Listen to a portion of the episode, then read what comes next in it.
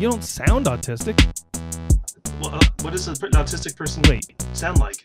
You're autistic? Yeah, I'm telling you that. You don't even look autistic. But but we're talking about. Yeah, uh, But I don't buy it. but I I was diagnosed with autism and ADHD and anxiety and depression. you don't sound autistic. Welcome back to another episode of You Don't Sound Autistic. I'm Blake, And I'm Rochelle. and I'm autistic. And I'm not. We like to remind everyone to subscribe to the podcast on their preferred platform so you can be notified of the newest episodes when they're released. Also, remember to join the Facebook group. Join the group, join the conversation. That's You Don't Sound Autistic, YDSA on Facebook. We also like to welcome our listeners from all over the country and all over the world. Everyone that's listening, we thank you. Uh, remember to go to you don't sound autistic.com for episode show notes and links to reference materials in our shop. And for our new listeners, Rochelle has her new well, it's not new anymore, but Rochelle has her her spiel. I do. You Don't Sound Autistic is a mental and emotional health awareness podcast. Each week, we do our best to represent both neuro perspectives and talk about the continual discovery process of life on the spectrum. Our goal is to illuminate, uncover, and transparently discuss life with multi diagnosis through a multi generational neurodivergent lens. We follow an open, unscripted conversational format that represents the real life back and forth of communication and collaboration. Even if you aren't raising the next generation, you'll find the comparison of the age groups helpful in seeing the more hidden patterns in the DNA of your lifestyle and lineage. And soon we will be doing um right, we're going to be doing that interview soon. We need to soon. I just had to get my nerves de virused. I don't know how to say it. Like, COVID messes me up. Yeah. Some people are like, I, I, I have it. I don't feel anything. That's not been my s- experience. But stay tuned for that. We'll be interviewing Dawn Barclay, author of uh, Traveling Different. And what's the full title of that book? Dang it. Rochelle, you're not helping. Traveling different for the anxious, Maybe I should just- inflexible, and neurodivergent, I think. Vacation strategies for parents of the anxious, the inflexible, and the neurodiverse. Oh, I got close. You're pretty close. Okay. I'll give myself a B. All right. I'll give you a double D. um, I wrote something that I'd like to read to kick off this episode. Sure. It's a deeper reiteration of a point that's been made a few times. Okay. I'm nowhere near as capable a speaker as I am a writer, in my opinion. So if this podcast were scripted, you'd better believe that I would be taking up much more of your time with my well executed thoughts and feelings on the subjects we discuss. So I have a few questions for the universe. Where did my personality go? The hurdles of finding the right medications are real for many people with ADHD and on the autism spectrum. There seems to be a sweet spot, specifically with ADHD stimulant medication, and I haven't found it yet. My doctor thinks the dose of ADHD meds I'm on are too strong and therefore contributing to the reason my personality now feels flat. I've lost that sparkle, they say. This has contributed to my battle with depression, which is all which I'm also taking medication for. So it's a vicious cycle and I feel lost because it feels like no one can help me. For months now, I've been considering the effects of withdrawal from these medications and stopping them completely. The issue is you cannot just stop. You need to be able to titrate down to a uh, to safely lower the risk of adverse effects from the medications. Also, because the ADHD, ADHD meds are considered Schedule II controlled substances, I'm unable to switch quickly from one dose to the next without going through a month of using the current dose. This means I'm stuck until I can try the next dose down. For years now, I've been titrating up, and now I feel like, and now I need to go back down. I've never found the sweet spot with these meds. I do feel better, don't get me wrong, but I feel better and I feel worse. I miss being me. I miss my sense of humor and quick wit. Mm-hmm. People will still tell me I'm funny, but I feel so flat that I can't even laugh at my own jokes anymore. Right. The trials of using medication can be tedious and tiresome. I don't want to feel how I felt, but I also don't want to feel how I feel. I hear stories of others who take medications, and to them, it's like a switch has been turned on, or they're wearing glasses for the first time. There's obvious clarity.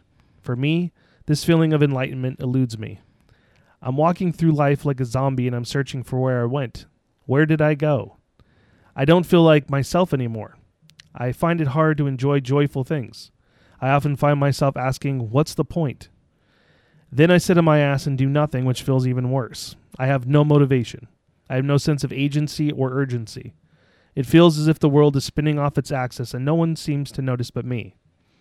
However, I find that I need to do the one thing I'm probably worst at remain patient. Yes, I need to be patient. I'm so tired of being patient. Coming out of the darkness, living a neurodiverse life all those years without knowing why I felt different, made me who I am today, and it feels as if all that work has been downplayed and stripped away. I know I've advocated, even jokingly so, about taking medication on this podcast.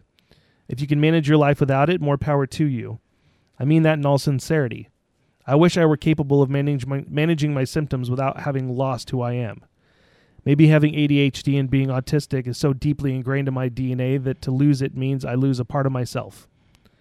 I'm not ready to hold a funeral yet for who I was because I'm still searching for who I'm going to be.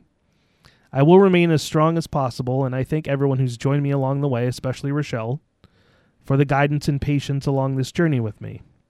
I've posed this question before, but does anyone listening have these same feelings with regard to medication? Also, if you're not on a medication, what are you doing to manage? Masking can be so exhausting, and the medication I'm taking does indeed help me, but I don't really f- want to fit in that much. I'm happy to mask my way through life as long as I can still feel like myself when I'm alone with my thoughts. My mind and body have been hijacked, and I'm ready to go back to being me again. I feel like I'm repeating myself at this point, so I'll open the floor to Rochelle to give her time to react. Also, to anyone listening, please feel free to reach out to us on social media, go to the Facebook group, or hit us up on you don't sound That was beautiful. Well, I wrote it myself. oh, I can tell. Um, it was very, it was very you. Like I, s- there's so much sincerity i when you share your story. I think it's one of the best parts of the podcast. Actually, is when you are in that space to kind of reach in and and let us know what it is that you're feeling and thinking and um I have noticed exactly what you're talking about in terms of the impacts of the medication and I don't know if you'd be willing um but the book that I referenced back in episode 46 for um, autism anxiety and medication the book written by the nutritional psychiatrist Drew Dr. Drew Ramsey um, eat to beat depression and anxiety might be something that you take a look at. It's very compelling and easily written. I mean, well written. So says and, you. and easily read. um, I would be interested. I know what I'm gleaning from Dr. Ramsey. I would be interested to see what you take from it, separate and apart. I've refrained from talking about the book in depth in the hopes that you would read it and we could kind of go back and forth. You know, I don't want to. But I don't retain information the same way you do. Right. You, I mean, You're like a sponge. I thank you. That's a very kind compliment. Um, I I don't. Yeah, but you do remember enough. Like it's the same thing. Like when we watch The Bachelorette or we watch, um, you know, Survivor. We watch some of Don't our. tell anyone that I watched The Bachelorette. That's she's filled with lies. You lie. I didn't say The Bachelor. Um, No, The Bachelorette's even worse because that's just two chicks as opposed to The Bachelor, which is like forty. oh, I got him backwards. I meant the, I meant the one with all the ladies. Damn right. Right. Which I still don't watch. Never seen a single episode. But even Survivor, um, or The Challenge, or some of the other shows we watch, you know, it'll you'll be six weeks into the episode, you're like, who's that person? And and like I know you don't retain the names, um, but you remember the experiences, and and so it's okay if you don't remember. I honestly don't remember everything I read all, either. I have to go back and do it several times. But the things that that when you're reading the book, the things that stick out to you, I would be interested, and I, I think our listeners would as well be interested to to see what piques your interest because of where you are in your journey. what does a completely different approach to psychiatry look like and feel like for you? Like, does that potentially offer you hope or no? It may not. I'm just saying right now, I'd have to read it to know. you're in a place right exactly but you're in a place where you've just very eloquently explained the the sort of medication prison you're living in and i spend a lot of time doing the medical research behind the show and i promise you there's a lot of um, documentation that shows that antidepressants and anti-anxiety medication is not as effective as it could be for the neurodivergent community. And for that reason in fact they're showing the research is actually showing not the they're not proving the the efficacy of the medications. What they're actually showing is that the medications are incorrect a lot of times for the neurodivergent uh, individuals and damaging the brain um, because serotonin or the SSRI or or, or um, the SN, SRNI or SNRI. If you don't know, don't say it. Well, my brain, I'm, but anyways, the serotonin uptake or reuptake inhibitors, which is a very common way that they treat anxiety and depression, are so often not the reason for your depression or your anxiety. And what they're doing is actually damaging your cell's ability to use its own natural serotonin in a way that helps you both get to sleep and wake up and work as a neurotransmitter in all the other areas of, of everyday life. And so it's kind of one of those like big whoops that, you know, they're never going to really come out and, and admit. But if you look behind in the research, it's absolutely there. And I've, I've, I'm working on the show notes or the companion post for the Hidden Fees episode we did. Um, and there's some really good information and some resources that I'm I'm citing in that post. So I'll get that up hopefully by the time this goes live or a day or so after. Um, so you can look at that as well. But I'm just the approach of using food is intriguing and it's sounds pretty familiar to the approach you took with me during my pregnancy when all I wanted to do was take vitamins and you wanted me to eat like all the fish and you wanted me to eat all the foods and get all my vitamins through the foods. And so I feel Eat like your cruciferous vegetables, kids. you did a phenomenal job of cooking for me during my pregnancy. I did. My only problem was the smell of fish. And to this day, I it's the one it's the one meat I can't stand the smell of. Um, because it it gives me that same pregnancy reaction, but I would just make the same case that maybe there's some things we can do with with food or with with an elimination diet. Do you think I'm pregnant? Is that what you're saying? Is that how fat I've gotten? Well, um, That's a yes. Hey, Oh, sorry. I didn't answer the question. No, it, it that's not what I'm saying. I don't think you're fat. damn, damn straight. I have been researching sleep debt, and I kind of want to do a whole episode dedicated to just sleep debt because sleep, in my mind, is the number one issue for neurodivergent individuals. It's number one, and and it, you can track it back to. You can track it back to birth. I mean, sleep and digestion, just one, they just go hand in hand. And um, you can't have one work without the other like they're so beautifully codependent like in a in a biologically beautiful way. That's why I sleep on a sandwich as my pillow. That's funny. Because I like to commingle the two. okay.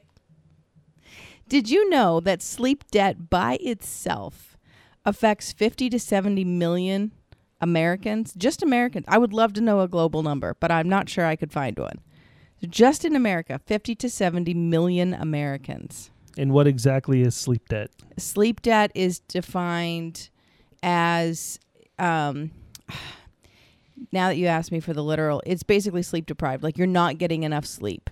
You're not getting the restorative amount of of hours. And in one study it was like 7.3 hours for adults. And another one it was 8.16 hours. I've read that it's different for every person. And it can be but it's within a range of 7 to 8 hours.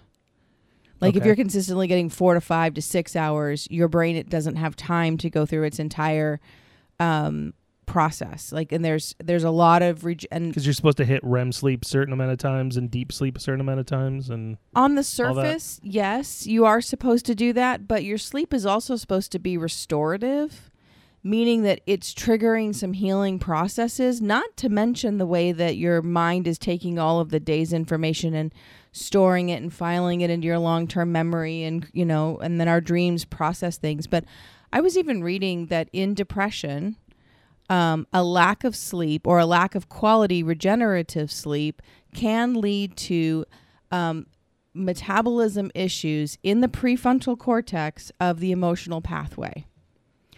And I was like, those are a whole bunch of words I have never seen in a sentence together. So I spent an hour on it going, what is this? This is amazing because prefrontal cortex activity, as we know, is very linked to ADHD symptoms and executive function and um, and things of that nature. So, like your planning, your organizing, your short term memory, your working memory, um, that distractibility. It's it's all kind of part of the functions of the prefrontal cortex. But at the same time, impulse control. yes, yes, Couldn't help but say it because I have impulse control. well played. But depression is also a factor of the way this prefrontal cortex does or does not go through its sleep process at night. Because if your body isn't sleeping regeneratively, meaning like with all the right neurotransmitters doing all their jobs, um, then you're not processing your emotions at night while you sleep. So they literally build up in the brain, which then becomes kind of that heavier feeling and has, as I understand it, jack shit to do with serotonin. Serotonin is a neurotransmitter that, that promotes wakefulness. It has nothing to do with the metabolism of your emotional pathway. I thought you said you wanted to do this on a future episode. No, no, no. I'm not even touching all the stuff I really want to talk about. Got it. I'm just saying, as it relates to you, because you have mentioned sleep as being a challenge, Sometimes. and then waking. Today I or last night I slept for like 12 hours and then how'd you feel when you woke up? awake. But did you feel energized and ready to go? I never felt energized, but I felt like I wasn't tired anymore. Okay, well that's good, but that's half of it. So, but it, but it shouldn't take us 12 hours to get there. So your sleep isn't effective. Is what that sounds like. And if you didn't wake up Mhm. like really energized, then it it probably did most of its job, but not all of its job because if it had, you would have woken up with some pep in your step. You'd have been like, "Oh, I'm ready to go," and you would have I had this- never have pep in my step. right. But that's but sleep issues have plagued you for so so so long. That's true. Something I'm taking is helping with my sleep though. I agree with that. Um, I don't know which medication though. well, I the idea of fixing your medications is obviously paramount. And the trick is to know which is what and what's doing what. And And that's the funny thing. They don't really know. I mean, they know more, you know, more or less what's doing what, but when you start taking so many things, they don't know. then they're like, "Oh, well this could be this, it could be this other thing." They kind of narrowed it down to two. So, the reason that I wanted to give my little speech that I gave that I wrote was because first of all, I had the ideas in my brain and I was like there's no way I'll be able to iterate this on the podcast without sounding like a complete idiot. No, I, I think writing writing it down is brilliant. So the the doctor sent in my prescription and I'm supposed to be able to pick that up in the next 2 days. Oh, good. So I'll start that journey here pretty shortly. But I, you know, at the same time, I I worry about some of the changes she's making to some of the medications because some of the medications you're on have dual purpose and have uh, even a, a tertiary purpose because you're of your autism. Like because you're autistic, some of your medication has dual roles. And I'm worried that she's only focused on one role and not both roles, and that she's going to lower something that I don't think she should be lowering. Okay, well she said that if it's not helping then why double the amount of medication I'm taking? because she's not looking at the right thing that it's helping. I think it is helping. You have one medication that is both for depression and irritability, but I don't think she's paying attention to the fact that it's helping irritability and she's only ma- measuring depression. No, but she's asking me if it makes me feel better and I told her I don't feel any better on twice the amount. Did you know that? Um, and I mentioned this before in a previous episode, but I, I'm in the middle of taking my my continuing education classes right now, and and um, taking a class for um, PTSD and upper body work. And you know, I know you think that my profession is like, oh, you just like you know deal with the muscles, but we are required to do some really in depth medical study and pass a lot of you know um, pathology and biology, and we we do a lot with some of these bigger conditions. And one of the studies that I'm taking right now for my license is talking directly about um, psychiatry because we're talking about PTSD and how I need to be aware of it to be able to treat it in the treat. I I do work with a lot of people who are suffering from emotional and physical traumas at the same time and so I have to have my certifications up, and I I obviously passionate, so I target those classes to further my education. And this class is written for massage therapists and body workers, and even in this class, the teacher makes the point of saying psychiatry is one of the only fields of medicine where the large majority of providers do not test the organ they are treating. They do not test the brain before throwing chemicals Oh, I at thought you it. meant my organ. Well, yeah. What other than asking you questions which are difficult to discern how something is actually working because the results of the medications or the results of how you feel is complex. It's not you don't just tease apart and go, "Well, I'm feeling better overall or I'm not." Because she's not. How often do, does she ask you about the quality of your sleep? I mean, every time I talk to her, she asks me how I'm sleeping. Okay, then that's a gold star for her. But what tests have she done? What tests? What do you mean? What tests? Has she done blood work? No, Has she done brain scans? I haven't met her in person. It's all virtual. Yeah, she can still order these things. How am I She's a- supposed to get a, a- brain scan?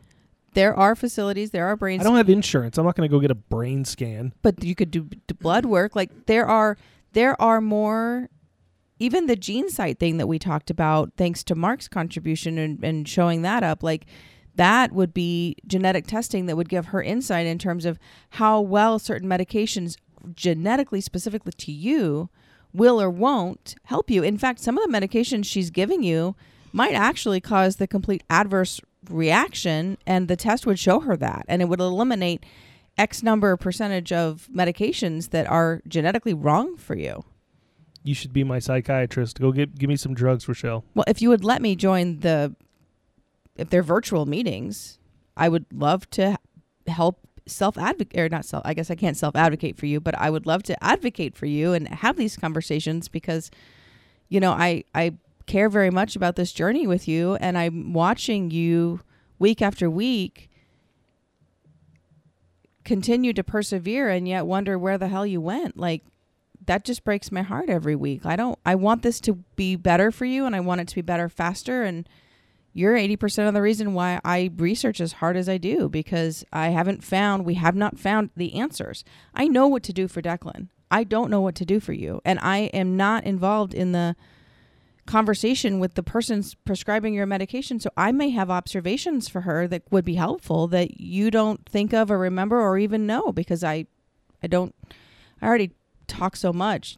You know, I try not to yeah, you do. overwhelm you with all my observations, but you know, it's it's it's I wish she was doing more testing so we could have a more customized specific even down to the gene. So, what observations are you making that she's not noticing?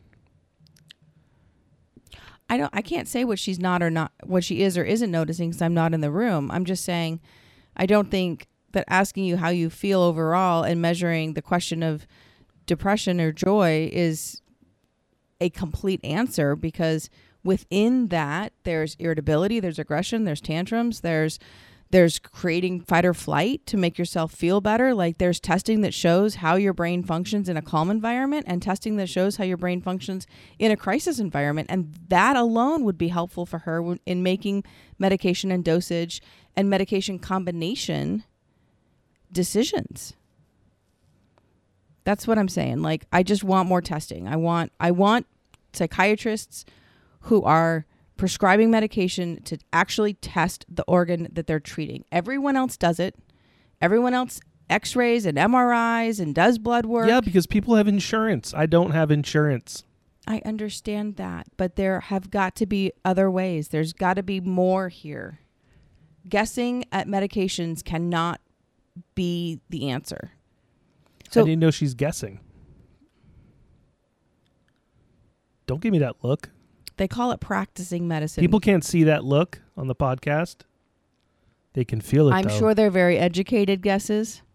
I'm sure it comes with a lot of experience, but it hasn't been working for you since since 2017. So something isn't working. It's still not working. So so let's so we need more information. That's all I know. Do you feel better? I s- you heard what I said when I wrote when I wrote. So that's why I'm saying what I'm read what I wrote. that's why I'm saying what I'm saying. I wouldn't have this criticism if you were standing here today going, I found my personality and I feel like myself and here's my five jokes for the minute. You know what I mean? Like you you you very clearly said you miss your wittiness and it and I agree. Like you always and it's not just your wittiness. You have an intuitive sense about you and you have the ability to kind of read the room and and feel the energy of the room and none of those skills are with you right now. They're all suppressed I think part of it's my job though too. I realized that like when I was working at my other job, you know, in colorado? Yeah, yeah. That like I'd be in there and I'd almost be like performing stand up for the other employees. exactly. And now like everyone in my office is hopefully no one listens to this. Boring. they are kind of boring So yeah. I feel boring. there's no eh, there's no inspiration there's no excitement i mean It's a lot of like, hey, uh, blah blah blah, and I'm like, yeah, okay, but you've got to because got I that match the environment that I'm in. yes Fortunately, No, you do, and you but that you've got that three and a half year old ham that that just like lights up the room, and there's even times where he overwhelms you. Like you you normally would be inspired to play off of him, and instead I watch him trigger you. I watch him trigger you, and overwhelm your senses. he doesn't overwhelm me. He can. He can. Not really. I've watched it. I've watched it recently. Great. Tell me more about me. I'm just saying, like I know that something isn't right because I because you're you're not always able to take advantage of the moments that you would normally find funny is what I'm saying. You would normally be able to play off of an energy in the air and sometimes you not only can you not play off of it but you don't even sense it. So I know those medications are depressing suppressing oppressing parts of your personality that you want back. I agree with everything you said. Okay. Good. Finally, got it on tape. We're keeping this part in. Episode delete it fi- is it episode 50? This episode only took 50 episodes. and then in, in on episode 100, you'll agree with me again. Okay. Fair point. I I think that um I know that there are answers out there. The one there's only two things that you do every single day. It's one is take your medication and two is eat. There's a third, but I can't say it on here. okay, fair point. But we're not even addressing the eating. Uh, you know, I was also kind of surprised to understand that sleep debt is uh, has a direct impact on our glucose intolerance or or tolerance. Do you know what that when I say glucose intolerance? Sugar? Yeah. Whether or not, yes, exactly. How our bodies respond to sugar is directly related to sleep. How many years have you had insomnia? I have no idea. Well, that's indicative of the number of years you've had insomnia.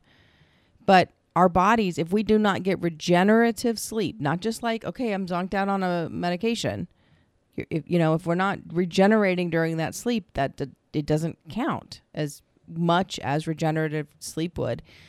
But one, the, there's a there's groups of um, how do I say this? Like, there's groups of negative health impacts based on how long you've been sleep deprived. And in the very first group of like physical ramifications of, of not getting enough sleep is obesity, diabetes, cardiovascular disease like uh, like high blood pressure, stroke, um, and this insulin resistance. So right off the bat, it screws up our glucose, and so it's like I've always wondered why uh, Declan's doctors are so strict about oh he's autistic he has low glucose like no low low to no sugar mom make sure there's no no gluten. That turns into you know that's inflammatory and wheat turns carbs turn into sugar you know like really make sure that fructose is okay mom you know fruits are okay but really low to no sugar. And I was like why? And I thought it had something to do with the elimination system and because I know that with um methylation issues that means the histamine and, and our whole elimination system is kind of is not as effectively working. But it turns out it's directly related to sleep. And i he has not slept. Like he you know we've had sleep issues from the beginning. You've had sleep issues. I not like i said before sleep and digestion are the number one two combo of things that need to be physically I'm addressed. sleeping and pooping just fine. uh if you if I were able to hand you a, a full night's sleep, like regenerative sleep, if I said, here, here's how you go take a full night of regenerative sleep and you compared it to the every night's sleep for the last 10 years, you would come back to me and go, I guess I haven't had a really good night's sleep since. You don't, it, it's incomparable. How do you know how I'm sleeping? Well, I'm just I'm just assuming it isn't that much different in the last two years as it's been for the last ten. It's different. Probably not by too much. Come find out. Well done. Well done. I didn't think so. Your house is too cold for me. I- Whatever. Wear a blanket. wear a blanket. I freeze. My sensory issues need to be taken into account also, and I don't do I well. just offered you a blanket, you whiner. I need much more than a blanket. I need like a whole parka and like snow boots and Okay, you're welcome to wear all that crap. okay. Thanks. I'm a giver. Yeah, well done. I'm just it I'm just saying if I had a way to give you a really regenerative night's sleep, I think you'd come back and realize how much of a difference it makes. All right. All right, well, hand it over. Well, I'll figure out how to do it, or we will, or you. I mean, I, food makes a difference. Like what we eat can actually disrupt our sleep, and if you're not getting enough zinc and magnesium from your food, that makes a difference in your sleep. I mean, I'm actually to the point where this nerve pain that I have, where my hands go to sleep, and like I could be in the middle of a session and my arms will start to go numb and my hands will start to go numb. And I'm like, oh, I kind of need those. Like it's really difficult to give, you know, cranial and massage work when you're when your literal tools are falling asleep because I have that pinched nerve. And so, like, okay, well, my doctor gave me nerve pain medication, and I was getting a pretty bad headache that was nerve related. I'm like, okay, it was Thursday night. I took it. Oh my god!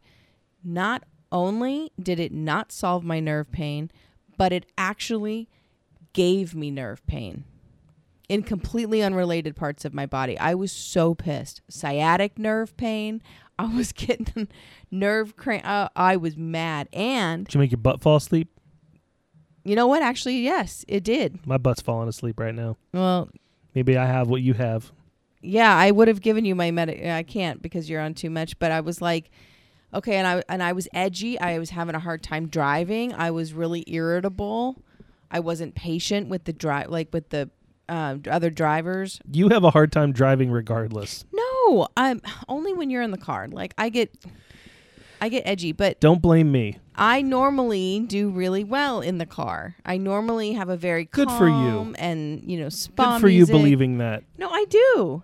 I do. One day he's gonna get old enough and tell you that I'm actually a really good driver, but I'm not. Declan? Yes. Yeah, when he's wearing a helmet. That's how he'll tell me. Yeah, Come my mom's a on. great driver. Strap me in, pops. whatever. I'm good. I was not good on Friday.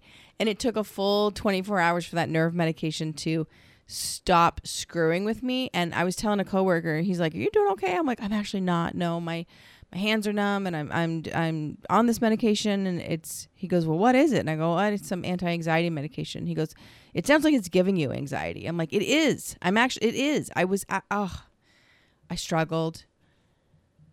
I You struggled for Seem like you're struggling right now. well, because I'm remembering it and it's giving me anxiety. But during a conversation with a friend, I was explaining this, and she says, "Now wait a minute.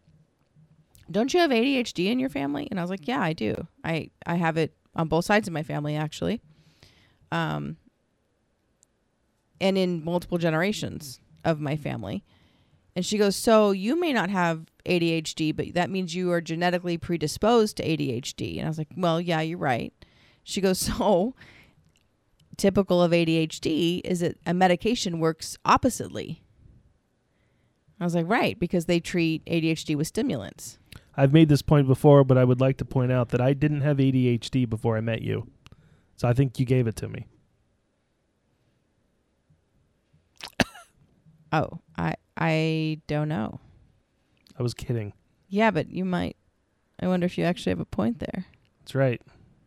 Maybe my mom gave it to you. Who knew it was an STD? Oh, what? Yeah, ADHD STD, What does the STD stand for? sexually transmitted disease. Oh, I thought you meant socially. yeah. socially transmitted. Well, we, you know, we were together. People know we have a kid. That's true. We got down at least once, Yeah. Um. and I did a good job. I fired right in there.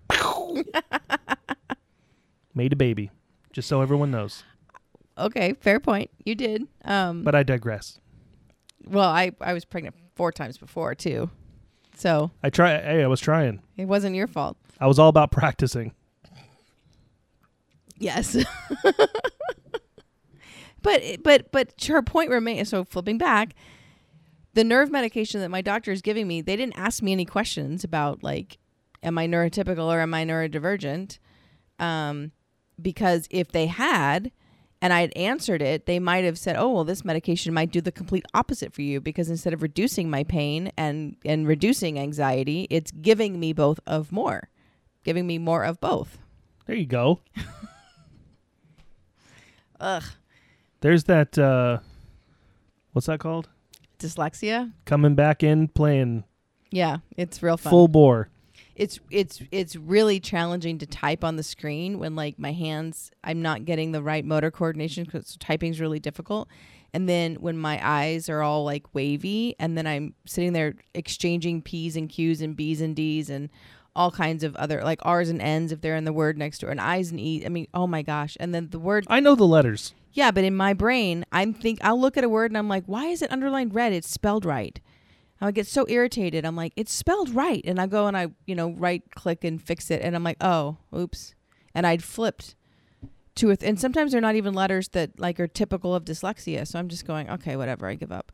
So it's taking me longer to do some of these posts because reading is with my nerves this way. Like it's been almost impossible. It's been so frustrating and I'm literally on the medication the doctors want me to be on. So I don't know what it feels like to be on your medication journey, but I do have a sliver of empathy based on the sliver of experiences that I have that where these things are screwing with my nerves. Like it's really you you you don't even feel it's not just that you don't feel like yourself, but you you don't even feel smart. Like I sit there and go, "Man, how did I get so ugh you know, I used to feel confident in my abilities to do basic things like, you know, reading and writing and typing. So I can only imagine how you're feeling on top of what you're actually not saying. How many little areas of your self esteem do you inadvertently feel compromised when all this medication journey takes away pieces of yourself and and you just feel further and further from who you knew yourself to be? Well, that's one of the reasons that I mentioned what I when I said that I've considered just talking to the doctor about completely coming off the medications. Oh, thank you for revisiting that. I when I heard you say that, first is the first time I've heard you say that. Second, I did a little bit of a dance in my heart because I don't I, I don't it's an interesting idea. I would be interested to know her experience using brain nutrients. Like instead of using antidepressants, L-tyrosine is is really well researched um, and proven to nour- nourish the parts of the brain that help control depression and mood regulation. What's her experience with? Um, I'm not going to be able to remember most of the other ones now. Like like we've talked before about the GABA versus gabapentin um, to help with with your anxiety. Like there's there are other solutions out there, and would she be willing to not only titrate you down from the prescriptions, but replace some of them with brain nutrient solutions? And I highly doubt that that would be something a doctor would do. many doctors would. The question is, is she one of them? All right. Uh, you, you are correct. Oh, I'm. Thank you. I I don't know if she's one of them. I don't know. That's why it's I want to ask. Okay. But if she's not, then I would kind of like to find one for you, or help you find one, because I know they're out there. I have family members being treated by them right now. Got it. okay. So I mean, the question of where'd your personality go? It's a very fair question. And and do you do you wonder like I wonder all the time. between because most of your medication is for ADHD and then the supplemental anxiety and depression do you do you suspect that it's the ADHD medication that's like really driving the train here or have you considered That's what the doctor said. Well, I know she said you she thinks you're on too much of it, but has she considered like a non-stimulant medication? I don't know. I was researching I've I've tried non-stimulant medications though before. which ones. Do you remember? I don't remember. I just learned yesterday. Um, I have a coworker who's like, "Oh, I can't take cold medicine with guanfacine because it makes me all loopy," and I'm like, "Guanfacine isn't that the stuff that's in Mucinex?" And then someone in our Facebook group mentioned that um, ADHD medication doesn't work for her either, stimulant or non-stimulant, and not even guanfacine works. And I was like, "Why are they giving her guanfacine?" So I, I looked it up, and it actually is a non-stimulant medication for ADHD and also an adjunct medication for autism. And I did not know that. Well, I'm taking guanfacine. You are? Yeah. It's one of the four men- main medications I take. the four men? I thought you were going in. Main, Okay. dickhead. Is that the new, like, is that new? No, I've been taking it for years now. Guanfacine? Yeah, why do you seem so surprised? We've talked about this. I thought I had all your medications down. I didn't No, realize. guanfacine, gabapentin, abilify, and dexmethylphenidate. I thought it was clonidine. No. Okay. You're thinking of Klonopin, Right. but I'm not on that anymore. Okay. Well, you know, one day I'm going to create a medication database because it's a lot to remember. I can I can I'm just proud of myself for saying them correctly. No, you did great. You did, yeah, you did really well. Well, you know, it's a process. Um, the problem I think is that it's just taking so long that you know you're still you're still in the relief, grief, and burnout phase of the process, and you toggle back and forth between finding a little bit of relief and then going right back into grief because it isn't really working, and then you and then you burn out because it's because you, you haven't gotten to that point yet where you find that zen moment. So that's why we named it relief, grief, and burnout. It's it's an expect it English. Go ahead, and hit us with some English. it's an experimental phase, but it's not meant to be a permanent phase. And it's and it's feeling now a minimum of My whole life is an experiment at this point. well, well, that's true. Yeah, that's true. But maybe we need to dial back into the food and see what we can do with food. I'm just saying that we have control over. We don't have to wait a month for a schedule two, you know, taco or something. We can go create our own, Schedule two taco, I'll take two. you know. Did you um did you ever dive back into the Mediterranean diet? Like d- did you I need to, but no. yeah. I just don't like I get home from work, I just don't have the patience to cook, which I used to all the time. You had more energy before, though. I did. In fact, your problem before when you were cooking. Well, I, I think part of it's because I live by myself, and I really don't like living alone. right, I know. But your challenge at uh, at the end of the night was different before, and you were on an immediate release stimulant at night, and so then you were given this like uh, extra boost of energy, and so cooking for you was one of the ways you would kind of burn that off. Yeah. Well, and being able to go outside and work in the yard when we had a house was super helpful too. Yeah, that's true.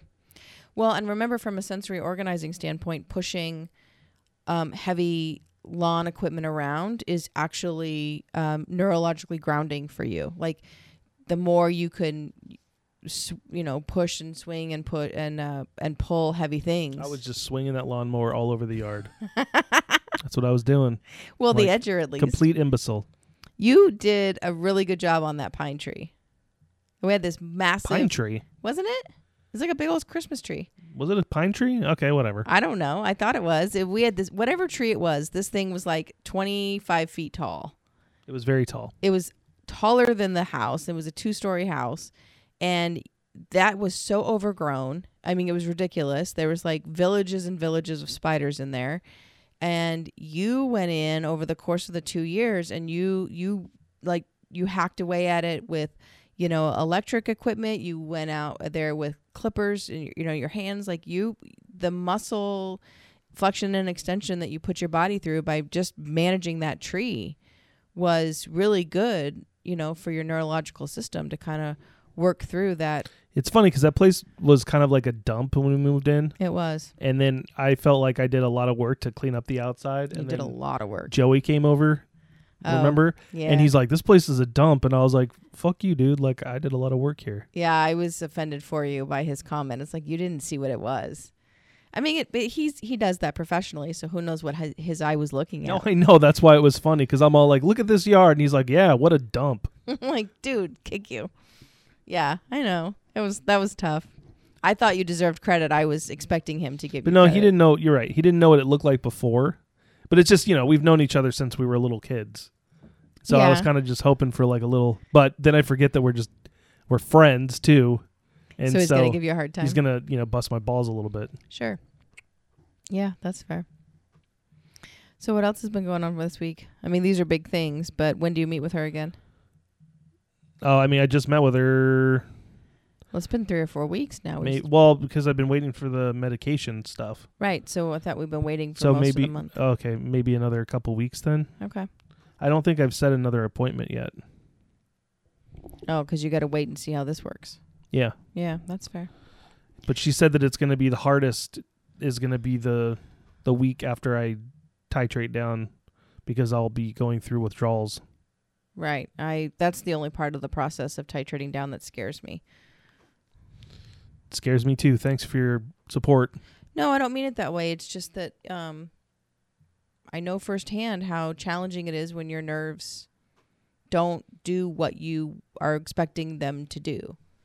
Like, there's a lot of different parts of the body that can kind of fluctuate from a sensory standpoint and not totally dysregulate you, but our nerves, the central nervous system, I mean, that's the that's our network. That's that's our signaling. It's that's how we interpret internal senses, how we interpret external sensory data. It's, you know, how we're able to string one thought to another, one emotion to a thought, one, you know, and and communicate and relate and you know, that irritability when you don't feel well, it, it can be it can be high and it can be frustrating and it can be difficult to communicate. Yeah, it's all true. I mean, I I don't know. My it's so difficult. I really wish that like I had something to read. That's one of the reasons I like News Minute and Pop Minute so much cuz I'm like, "Ooh, I can contribute."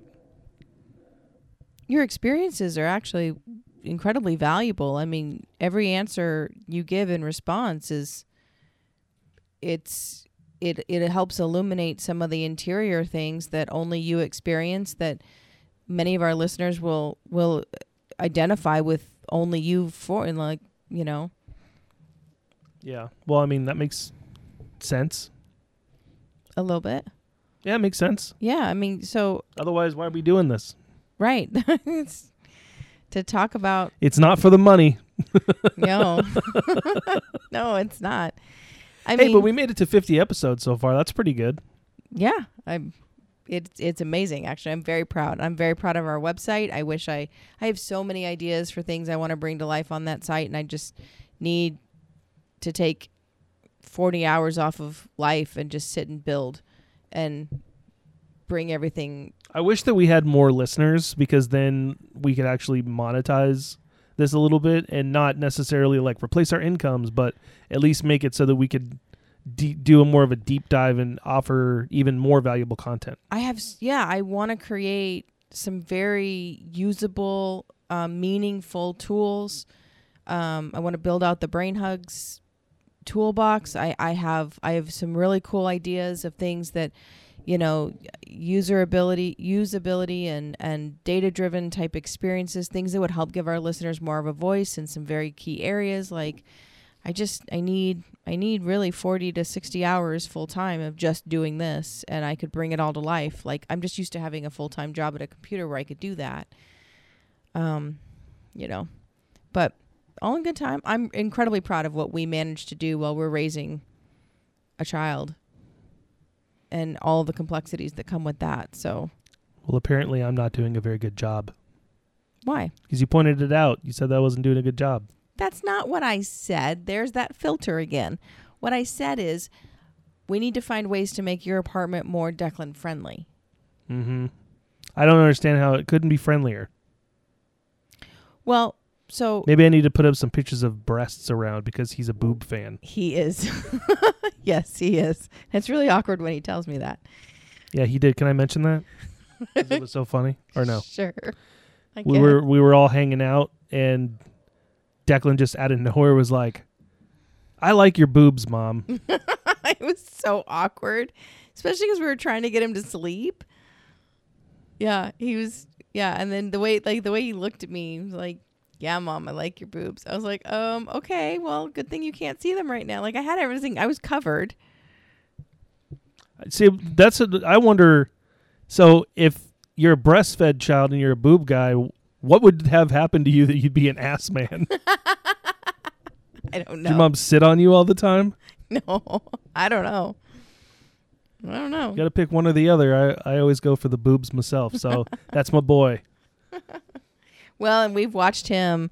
I was I was re-looking at something you posted. Um, I think it was on your individual page on Facebook, but you were you reposted a picture when he was nine months old, and we took him to Hooters. You remember? Was he nine months old then? Yeah, he was nine. We did it for his night because he's wearing the Batman outfit, the gray Batman. Yeah, yeah, he was nine months old. Oh So my god. this child has been. What's the term? Um, I don't. I can't think of it, but he has not had a problem making eye contact with beautiful women since he was like six months old, and he would stare them down in restaurants. And so when we took him to Hooters for the first time, and they're walking around in those outfits, I mean, he just wouldn't even pay attention to us at the table. He would just follow the waitresses around the restaurant. He would literally turn from them. one end of his neck to the other, and I was like, "Look at this guy rubbernecking." That's the term. That's what I meant. what rubbernecking? Mm-hmm. Yeah, like, Yeah. like a beautiful car crash. Just He just all couldn't over the stop place. staring at the women. So this has been a thing for him since he was six months old.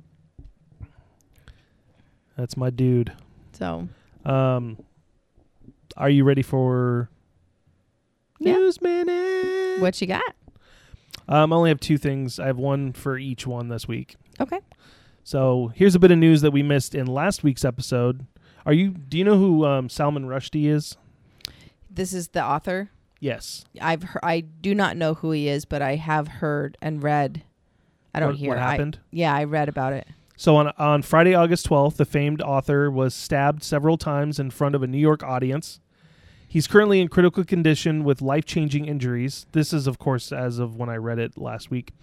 Um, he was taken off the ventilator over the weekend, but is still being treated for his injuries, including stab wounds to his neck, stomach, right eye, chest, and right thigh. Lacerations on his right thigh.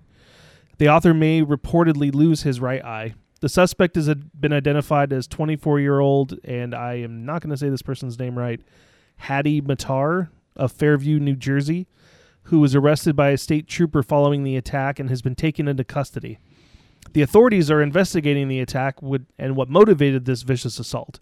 Rushdie famously published the Satanic Verses in the 1980s, which prompted much scrutiny from some Muslims and even death threats. Regarding the stabbing, the suspect used a knife. There were no security searches or metal detectors used at the event. Matar, who has no criminal history to speak of, has pleaded not guilty to his crimes.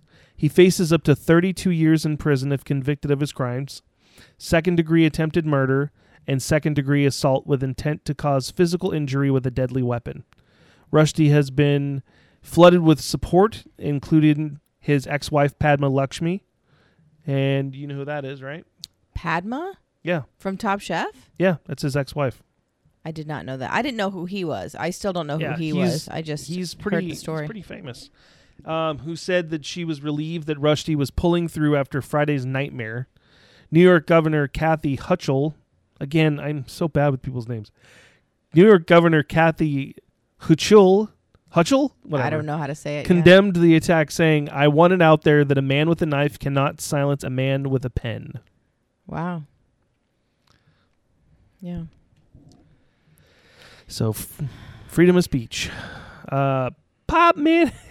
I, I really need to like make a musical thing because it's so like after a downer like that. That's Pop just intense. minute. Yeah, it's it's, Pop it's an intense uh, minute. update there. Tom Holland, star of the most recent Spider-Man trilogy as well as the video game adaptation of Uncharted, is taking a mental health break from social media. If you're one of the star's 67 million Instagram followers, I'm not, but I should. you may be. already well no, not now. He's took a break. yeah, but it, you may already back. know this.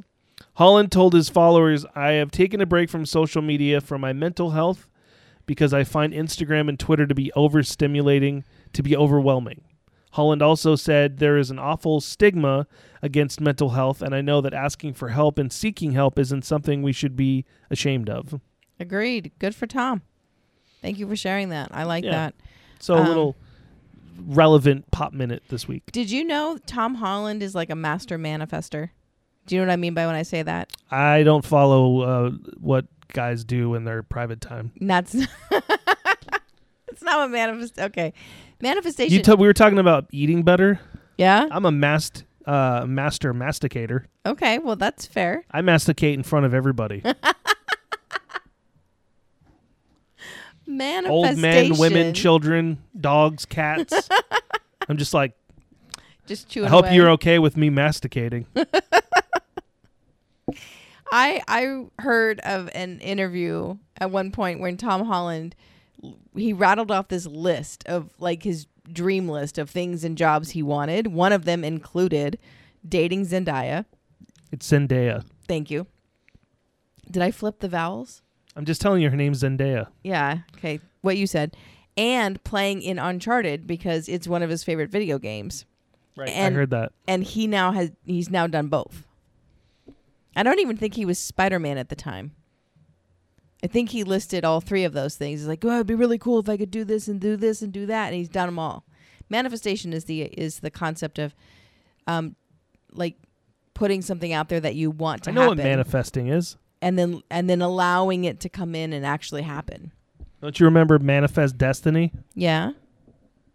Terrible idea. What was that? Manifest Destiny.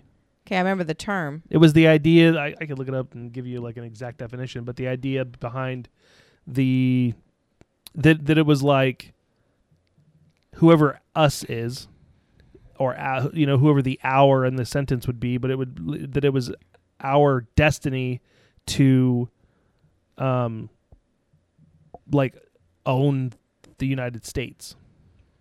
What? Okay, I don't remember this. I just remember hearing it. You don't know what I'm talking about? I don't. I do. Yeah, not. so the, they're even better. Um, is a phrase coined in 1845. The idea that the United States is destined by God. Its advocated believed. Its advocates believed to expand its dominion and spread democracy and capitalism across the North American continent.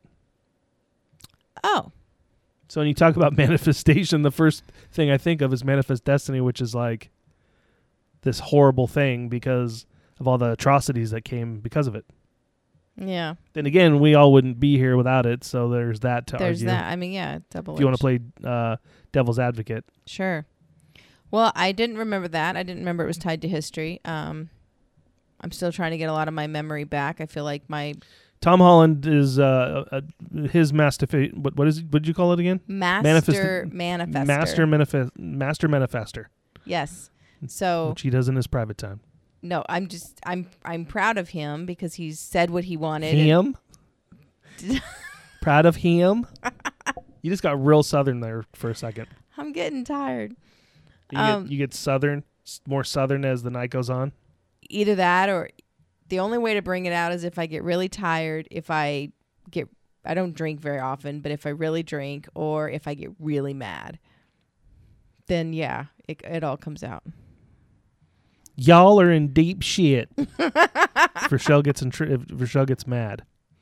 Apparently, if I get really drunk, I can speak Spanish. I can conjure it up from the the depths of Is the. it real Spanish or are you just making up No, I offensive used to words, speak- cultural appropriation? No, I lived in Spain for two months. Like I was, Oh. I was speaking in fluently and dreaming Well, in Spanish, and Buenos dias. my parents both spoke. Uh, my my parents, uh, my mom still does speak fluent Spanish. So I at one point was speaking very fluent Spanish, and, and then I lost After it. two months. I was in my second year of Spanish in school. So you could, in Spain, you could walk around and say like, "Where's the toilet?" and "Where's the library?" I had to have full conversations. I was there by myself. I was I was a foreign exchange student with a you know with a family, so there was no English. So, Okay.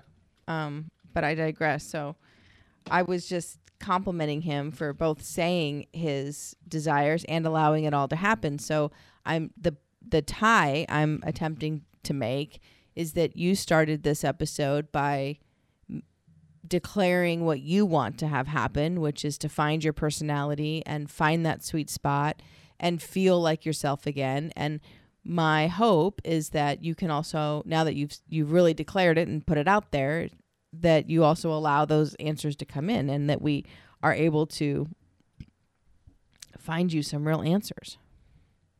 I'm waiting for answers. Yeah. And then what can we Aren't do? we all?